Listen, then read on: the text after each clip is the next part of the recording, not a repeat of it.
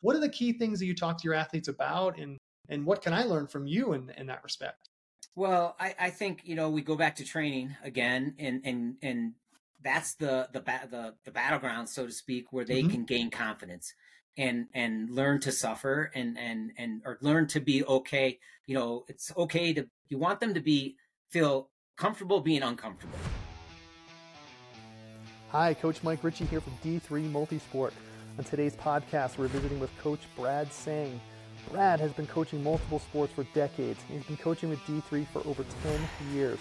Brad became a professional triathlete in his 30s and has a personal best of 8.55 at the Ironman distance.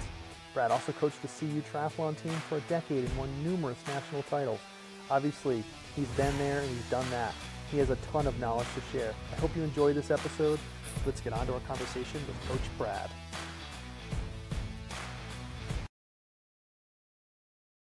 Hey, Coach Mike Ritchie here from D3 Multisport, and I'm with Brad Seng, the um, longtime D3 coach, former professional triathlete, and former CU buff coach, long uh, winning streak there of being a national champion. And most importantly, recently, within the last year, Brad has become a dad. Yes. And I think that's the most important thing here. Brad, tell me how that's going before we get into yeah, thanks, else. Mike. Uh, great to be here chatting with you today. And parenthood is unbelievable, as you know, uh, being a parent. And people always tell you that, oh, you know, you can expect this, you can expect that, or how how amazing it is. Which you know, having 13 nieces and nephews, I always had an appreciation of. But until yeah. it's your own kid, your own yeah. child that you're with on a daily basis, and seeing that growth and development, yeah, it is. It's unbelievable. It's an 100%. amazing journey. Yeah. 100%. Hey, so Brad, tell me um, how you started, not with triathlon, but I know you did sports before that, soccer, yep. and you know how did that all start for you? And you must have started at an early age. Yeah, you bet. You know, athletics and sports, uh, youth sports was always a big part of my life growing mm-hmm. up, uh, and most notably soccer. Started kind of as a knee high to a grasshopper. Played some baseball, but never really, you know, was passionate about it or felt like it was like drawing drawing mm-hmm. me in. Uh, did some swimming growing up as well. So soccer and swimming were kind of my athletic thing. So soccer definitely had the priority and played through high school and college and, and even in high school when at the end of high school um, i skipped my swimming my junior year just solely to focus on soccer went back to it my senior year thinking well it's a great way to maintain some cross training some mm-hmm. in the aerobic capacity so continued swimming but soccer was always my jam and you know as a kid had dreams of being a professional soccer player and yeah. going off to play in the MLS someday and being drafted or yeah. you know making a team or that sort of thing. But uh, had a great time playing at a Division three school in Michigan called Albion College and and post college made it as far as to the competitive men's beer league with a bunch of high school buddies kicking around the soccer ball and playing in a in a men's league, uh, which was a lot of fun. That's awesome. Yeah. And so, when did you do your first triathlon? So late. Uh, I t- uh, did my first triathlon in 2000, uh, the year the year I turned 30. So wow. definitely had a little bit of a later start in the sport. But you had swimming uh, as after, a background, right? So that helped a little bit. Yeah, I mean, the years of chasing a soccer ball just really lent itself yeah. to developing that aerobic foundation and that aerobic capacity that we need as endurance athletes. I mean, interestingly, like all the years I played soccer, even in college, I really didn't enjoy running. Like we'd have to go out for training runs and in college at the beginning of the year when we come back in the fall for training camp, there was always this, you know, two mile test, running test, uh, looming over my head. And so I would spend some time at the end of the summer trying to cram train and then just, you know, totally gut myself on this two mile test to try and break 12 minutes, which at that time was a big accomplishment for me. I bet. So, how long into triathlon did you realize I am pretty good at this? I can maybe go pro or, you know, take it yep. to the next level? So, you know, I raced three years as a competitive age grouper and uh, went to like USAT age group national mm-hmm. championships mm-hmm. and never outright won my age group or won a race at a big level, but went to uh, St. Anthony's tri- triathlon in Tampa or St. Petersburg was another kind of bigger race that I traveled to when I was mm-hmm. kind of filling this all out and felt like you know, with my running background or with the soccer background, it, running definitely showed improve proved to be my strength uh, early on, especially. And I was like, that's allowing me to have some modest success. And I really like the the personal challenge. You know, it's very different from a team sport. Uh, the dynamics of triathlon. And so I felt like, you know what? I'll see if I can, you know, try and earn my pro card. And, you know, one thing looking back on it, I think I did it too soon. I probably, you know, in hindsight, we maybe would have waited another year or two, gone to some bigger races and had six, like, had some serious, like, breakout success at some of those right. bigger races. You know, I, as an age grouper, I raced in two, uh, long, uh, two triathlon ITU at the time World Championships, yeah. short course in Edmonton one year, and then long course in Nice. And those wow. were just amazing experiences for me as as an athlete, you know, and as I was still developing. And that kind of like planted more motivation as I was able to see the elite fields uh, race at both those those venues and those two two world championships, and and that kind of was a motivation to me, as well as triathlon becoming an Olympic sport in 2000. Right. And I was involved. I was still living in Michigan at the time, and I was uh, swimming with the master swim group, and the our coach was Sheila Taormina, no who was. Part, was on that you know initial Olympic yeah. team, and what she's just an amazing person, yeah. an incredible athlete, you know, in her right. own right across many different sports, two different um, Olympics, so different it was, teams. you know that was part of the whole motivation and uh, behind me wanting to try and, and pursue uh, uh, racing at the the next level, so to speak. That's awesome. So, how long did you end up racing pro? So, race ended up racing twelve years. Uh, wow. For which focusing mainly on long course events. You know, being right. an older athlete, I certainly didn't have the the swim speed and capability to be really competitive, especially at short course races. Um, you know, I just, you know, I had a swim background, thankfully, which helped me, but I was mm-hmm. never first out of the water. You know, I was never like even front pack swimmer uh, right. when I was racing, you know, so. Yeah. But you had a pretty good, your uh, PR, your PR on the Ironman was uh, nine or sub? It was sub nine, 855. You know, wow, I was always chasing that uh, yeah. 845 to be, you know, try, we're always trying yeah. to like, you know, snip at it here and there. And you know, once I turned 45, I, I, my body started. I could feel my body aging, and it, it, mentally, when I got to that point, and I was working through some some injuries, and just it just was not as fun as when I first started. And that's when I realized that you know what, I think it's time to to look to go, you know, to see where triathlon can take me in a different direction, which ultimately now is coaching, which has been uh fantastic. yeah. So I would transition. imagine, you know, trying to. I mean, obviously, trying to race at a high level is hard um, and then do it at an, at an advanced age. Advanced age, you know, being over 35, even 38, right. 40 is hard. Yeah. But 45, I mean, that's impressive. And I'm sure you learned a lot about the ins and outs of injuries and yep. things now that you can advise your athletes on, like, you don't need to do that much, or right. don't do that work, don't do, you know, 50 plyo jumps or whatever the number right. is. Um, you don't need an extra speed workout because that half a percent you're going to gain is who knows what'll happen, right? That, well, exactly. It's like or whatever. The whole adage "less is more," and I really yeah. came to appreciate that as an athlete, uh, and and certainly now as a coach is something I I encourage my athletes to to try and embrace, especially as they're getting ready for for key races in the last few weeks. You know, it's easy to get involved in the comparison game, and and with social media now, like when I first started racing, there was very little social media. Instagram wasn't even a thing. Right. And now it's just like there's just 24 seven. You could you can see what other athletes are doing, um, but it can be very unhealthy uh, to get Agreed. sucked into the the kind of the comparison and what I view as the unhealthy, maybe negative aspects of social media. Yeah, no question, no question. I th- I think um, that's all right, and uh, I think a lot of us fall into that trap of yeah. comparing. You know, someone ran 10 miles, I only ran Right. eight on a Sunday, and Right. did I go out and do those two? You know, whatever, right? Especially with your Right. competition.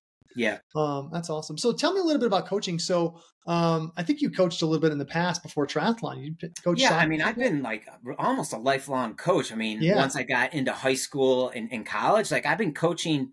It's in some capacity, in some form. You know, initially it was all about soccer and swimming, um, and coached high school varsity soccer, both girls and boys, for a number of years, um, and even did as part of my uh, earning my master's in sports administration was a was a grad assistant with the men's team at University of Michigan, which at the time was a club team, but they just right after the year I was there, they transitioned to a varsity program. Wow. But uh, that was a great great experience. Um, so coaching has always been, you know, kind of in my blood, in my DNA, Yeah. in some form and capacity. And even when I was racing triathlon starting out, I was still kind of I was coaching on the side, you know, uh, not to the extent uh, that I am now, um, but you know, a few athletes, you know, two or three athletes, yeah, um, sure. just trying to and and and I learned a lot along the along the way from from those experiences and more recently, uh, you know, coaching the CU team really helped foster and develop, I think, uh, my uh, coaching capabilities. Well, that's a great segue because that was my next question. Um, mm-hmm. So you coached the CU Buffs for 10 years, was that right? Yeah, nine and a half years. Nine and a half Following years. Okay. in, you awesome. know, the, the legacy that you built. Uh, so we had a strong D3 connection for, that's for, right. quite, for quite some time there.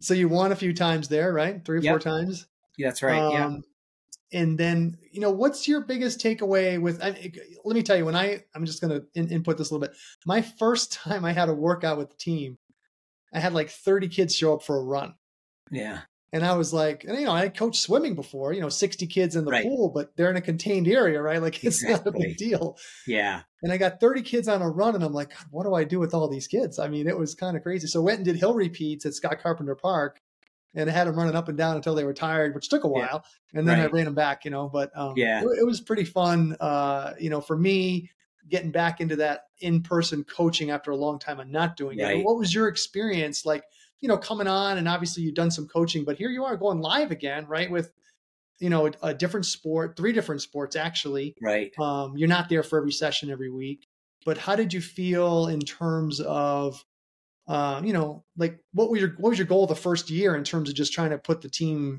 you know, in some in, in some respect, put the team together and, and do what you wanted to do with it. Right, really just learning like what is collegiate club triathlon? What's the culture? What's the environment? What are the dynamics? You know, every mm-hmm. team is different, obviously, and CU has a strong legacy um, of of uh, exceptional of you know being champions and cl- collegiate club champions for many years and and and being at the pointy end of the collegiate club racing scene and uh, and I honestly didn't really know much about collegiate club triathlon when I took over the job you know I knew a little bit living here in Boulder obviously you're aware of, of the CU triathlon team but I, I was really surprised by like the wide range of experience and ability and as a coach like working with a team back in person because it'd been a while since I'd coached a team. Yeah. Um, you know, it's very different from coaching individual athletes. And you got, to your point, 30 kids showing up at a run session, 40 to 50 kids at a swim, you know, same amount at a bike session of all different experiences and ability levels. Um, that was a that was a big eye opener, and and one of the early hurdles and challenges was finding a way to to what you did to successfully you know create a team dynamic and a plan that's going to cater to the wide range of experience and abilities and the needs of these athletes from you know those doing their first triathlon learning how to swim showing up on a rusty cruiser beat up mountain bike to one of the first team rides to those who are already you know coming in with triathlon experience racing at an elite level with aspirations to go off and, and race you know professionally perhaps. Right. And then a lot in between. So it was uh you know initially it was just trying to to build a framework and a foundation where uh it was you know everyone's going to feel like they ha- they ha- they belong to something within this this team culture. Yeah that's great. That's great. So um 10 years of coaching uh what did you learn from the kids because I, I always felt i'd walk away each week with something like wow I, you know like a kid would say something to you honestly and you i would take that home and think about it and be like well that's that's you know pretty intuitive for a, a 20 year old or an 18 year old first time away from home. Yeah, no, no doubt. I mean, there was always lessons learned along the way, and as I mentioned a few moments ago, they, that team and that experience really helped me become a better coach for a variety of reasons. It helped me become more intuitive to to be able to see like the body language of, of these these student athletes and and what they're dealing with. Not just about it's not just about the X's and O's of triathlon. That's probably the easiest part of, of coaching a team. You know, it's it's yeah. all the stuff that's going on behind the scenes with relationships, the academic stresses, yes, just the the other outside pressures that these young, you know, uh, student athletes and, and college age kids are, are under. I mean, there's tremendous pressure uh, right. that they have to, to to navigate, and so just dealing with some of that stuff outside of the you know the team planning and the X's and O's and facilitating workouts um, the other thing I found challenging because CU is such a unique program because of its its, its success, and you get these high level performing athletes, mm-hmm. goes back to striking that that healthy balance of you want to uh, the team to be competitive every year. You know, trying to on a national stage maybe earn a national title. Um, but you also have to remember that this is a club sport, right. so it's not like you can force these members to be at every single practice and and you know take attendance and and that sort of thing. You know, it's just, it's very different than say an NCAA sport where they're you know they have much higher a much higher level of obligation perhaps. And so I think we we managed that kind of somewhere in between. We weren't we weren't an NCAA sport. We weren't like a free for all club team. We had a lot more structure and and and uh, you know things built in and incentives built in. If someone wanted to race at nationals for us, you know they had to earn that spot. It wasn't just a guarantee. So that that that that was uh, an interesting process. And but to your point, constantly learning, you know, from these kids. Uh, about their experiences and what they're just studying like like listening to them talk about their academics and the different majors that they have like i always thought like when i was in college i don't remember hearing these kind of conversations as much right. i don't remember this high level of uh, majors and academics that uh, you know my peer group was involved in when i was playing soccer I agree. I agree. I, I remember, um, and I ran cross country in college, and I remember, you know, that was my peer group that I hung out with, and we would have conversations about the latest REM album or something. You know, it was yeah. it wasn't about what happened in stats class because no one really wanted to talk about it. Right. You know, it's interesting. Um, yeah. You know, so so that's that's a good. Um, that's that's a lot of good information there, and I think that you're you're coaching, you know, Olympic level athletes. That's the longest distance they did as a club right. competitively, yeah. right? So then you're also coaching, obviously, um, for D3, and you've got your own athletes that are, you know, long course, 70.3 in Ironman. So, nutrition wise, how would you, you know, I know you know a lot about nutrition. How would you talk to somebody about, you know, calorie intake on, you know, an Olympic distance versus 70.3 versus an sure. Ironman? Yeah, I mean, obviously, as the race distance grows and gets longer, that mm-hmm. having a dialed in fueling and hydration plan becomes exponentially exponentially more important you, I don't think you can fake an Olympic distance race. I mean, we, you know, coaching the CU team, this is one other thing I learned is that we had some kids who had raced, you know, junior elite level or junior program doing sprint and, and draft legal events. Mm-hmm. They go off to do their first Olympic distance race and, and really underestimate the importance of hydration and getting in some calories on the bike in particular, which just totally set them up for a hard lesson to learn uh, on that 10K run. Um, so even at the Olympic distance level, I think there's still an emphasis and, and, should be an emphasis on fueling and hydration. Sprint distance, you can maybe fake it or get away with it by just having a bottle of water or, or, electrolyte drink in your in your bottle. But up to Olympic distance and then certainly uh, 70.3 in Ironman, that's where you have to start thinking about what not just having it on board, but like how many calories per hour and what's mm-hmm. the makeup with those calories per hour? How many grams of carbohydrate per hour and salt supplementation, sodium supplementation, which, you know, for sprint and even Olympic distance, you may get away with not having a, a separate sodium supplement in addition mm-hmm. to your electrolyte drink.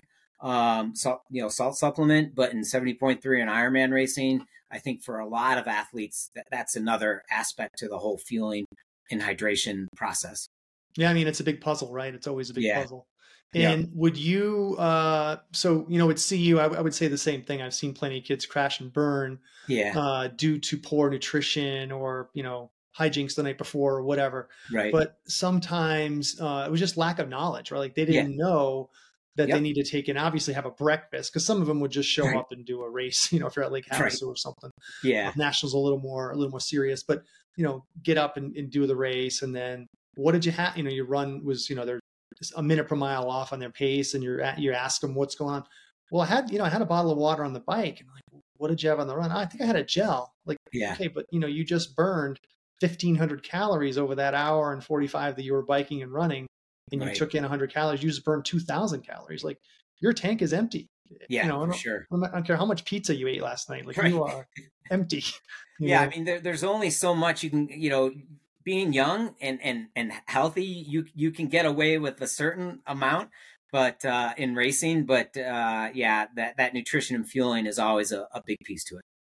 Right. And so, and then, you know, if you're working with an athlete, do you typically have them write out a nutrition plan before an Ironman or a 70.3. yeah, I mean, that's part of the whole training process with those long rides and runs is like, you know, mm-hmm. all right, dial in this, this fueling and hydration plan, just like you plan to execute on race day. What is it going to be? What are you going to, what products are you going to use? Can right. you stomach Gatorade Endurance, which is, which is a predominant right now product as far as electrolyte drink goes on the courses with, you know, the gels have changed over years. Right now, Maurten's a big a big right. one. But you know, when I was racing, it was it was all sorts of different things. Right. So you know, being Power able gel, to, to test out, yeah, exactly. Being able to test out if your stomach can tolerate what's going to be on the course, and if not, then you have to figure out a way to to facilitate that for yourself on your bike, and then what you're going to carry on the run. So I think it's really those you know how I like to emphasize it with my D3 athletes uh, who are racing 70.3 and Ironman, these long course events, is it has to happen in, in the long training sessions where you're meeting the demands with temp, you know, with intervals, tempo, uh, race specific intervals that you're trying to mimic the, the work rate you're going to have on race day. Can't necessarily mimic, you know, the weather specific weather conditions, but um, you know, just getting it dialed in and, and seeing, you know, finding out what products and and then how you know the quantities.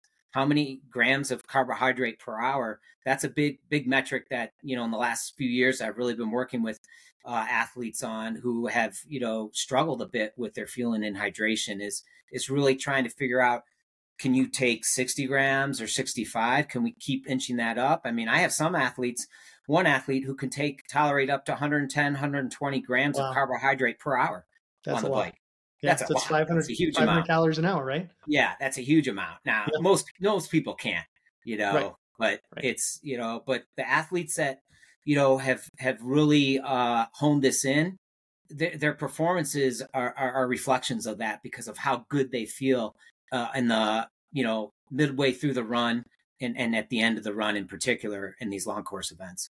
Yeah, I think you're right. You know, I, I kind of think about what you just said and I think about, okay, so these people have their nutrition dialed in and that equals a great race. Or are they super organized and super diligent with their training? They get the training in, they dial the nutrition in, and they've done everything, right, to set themselves up for right. success. Yeah. So typically it's those diligent people that'll have success. And I, I remember one year I went through all my logs of my athletes and I actually sent them all an email. And I didn't tell them who was, you know, who was who in the email, but I said I had, you know, two athletes that did 99% of their workouts and one was like an all American something, and another one was like an all world something. And I'm like, yeah. it's not by accident, right? Like right. they did all their workouts like they're supposed to. They didn't yeah. overdo it. You know, it just it's, kept things, you know, the way it's easy days are easy, hard days are hard, yeah. and you know that's uh, right. It's not you know we, what we do as coaches really isn't rocket science, right? right. I mean, you have to have a, a, you know, we're all professional and have an understanding of periodization and you know trying to find specific nuances that work really well to help one athlete grow, whereas you need another set of, you know, stimuli perhaps for another another athlete, different set of stimuli. But at the end of the day, to your point, it's about you know hard days are hard, easy days are easy, and then being consistent with frequency over time. It's not about you know massive volume in sh- short little segments here or there. It's that consistency over time that I think really bolsters the durability yeah, I agree. I agree.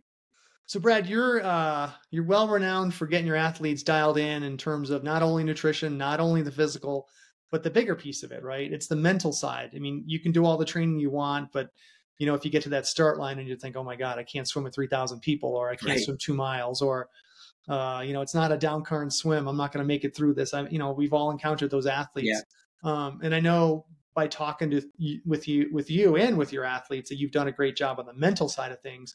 What are the key things that you talk to your athletes about, and and what can I learn from you in in that respect?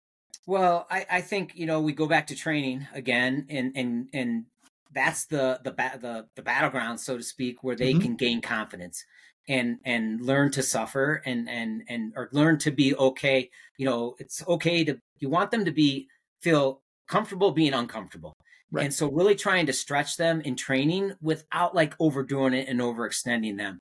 So that that's one component, you know, is is they, they gain confidence and and are able to practice their mental tools and techniques while they're in the midst of those those more demanding sessions, whether it be, you know, a, a thing of quick imagery before going out for a key session or race, or positive self-talk, having some mantras. You know, one thing that I've learned in working with D3 through our mental skills coach, Will Murray, and the information he has shared with me and, and our athletes over the years are some ex- great tools and tips uh, that that our athletes can take advantage of. And and and I put that uh, like I have links to some of his his uh, triathlon minute videos that I put in my athletes' plans leading up to a, a big race, and say race visualization, ten to fifteen minutes.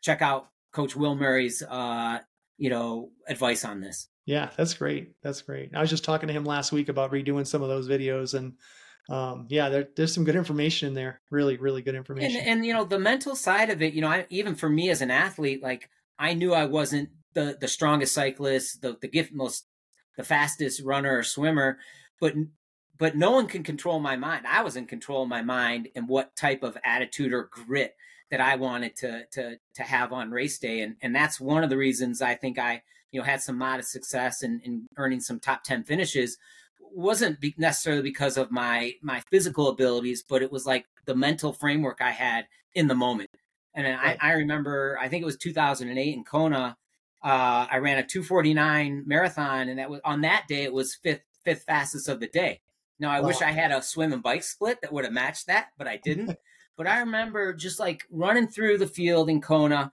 and just going by some of these guys that were literally just you know much what I viewed as much more gifted physically athletes had more impressive resumes than I and results than I had had at that time, and just they were crumbled. You know, some of them were like on the ground, lying in the fetal position, just you know in agony, and and it was because of poor nutrition, who knows what. But you know, for a lot of them, I mean, I always had the mindset that I'm not going to DNF unless I physically have to, you know, and uh, and so I just kept you know, never know what's happening up the road from you in an Ironman race in particular. And it's such a long day. And I just, you know, my, my mental kind of uh, fortitude and, and grit is, is what allowed me to, to have some success on, on race day. That's awesome. And so I, what I, did a, what did a 249 get you for overall? What kind, what planet place? I think that year was 32nd or 33rd. That's awesome. You know, that's awesome. 34th. I should know, but uh, over the years, yeah. things, things start to fade, but that's awesome but I certainly didn't have that. Uh, that you know, I wasn't in that position off the bike. you didn't have a 420 bike, right? yeah. Yeah, it's hard. It's hard. That's awesome. Um, okay, a couple more questions for you.